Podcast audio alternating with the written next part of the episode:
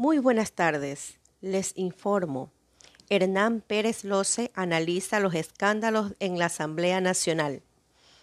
En el espacio de entrevistas, los desayunos de 24 horas, Pérez Loce comentó sobre los escándalos que envuelven al legislativo. Él considera que la Asamblea Nacional ha ido cayendo en su credibilidad e imagen a pasos agigantados.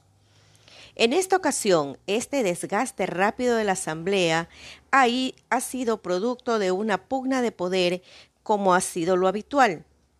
La propia Asamblea no se ha puesto en un plan de obstruccionismo contra el Ejecutivo, pero en general no ha habido una fricción con el Ejecutivo. Y aún así se ha visto envuelta en una vorágine de situaciones realmente alarmantes. Comenta que habitualmente las legislaturas arrancan sus funciones con un alto grado de aceptación y poco a poco van decayendo. Recordemos que la última asamblea cayó al más bajo nivel de aceptación de la historia ecuatoriana. La asamblea actual, por algún motivo, tiene este problema serio de socavar su imagen excepto algunos asambleístas en materia de fiscalización, e inclusive en esa área ha dado muestras de falta de coherencia y falta de seriedad y desempeño en el tema de corrupción que tanto azota al Ecuador.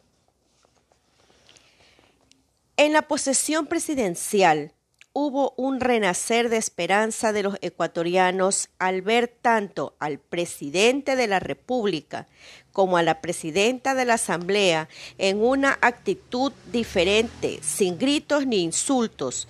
Ver a un presidente de la República y a una primera autoridad de la Asamblea Nacional con un afán de coordinar sus labores. Me llama la atención que es esa misma Asamblea que en materia de 100 días ha ido en una pendiente en su credibilidad. Continuando con la información internacional, abren investigación sobre el incendio que devoró totalmente el edificio en Milán. La Fiscalía de Milán abrió una investigación para esclarecer cómo el incendio que comenzó en el balcón de un piso este domingo pudo extenderse rápidamente por la fachada del rascacielos de 20 pisos, devorándolo completamente en pocas horas.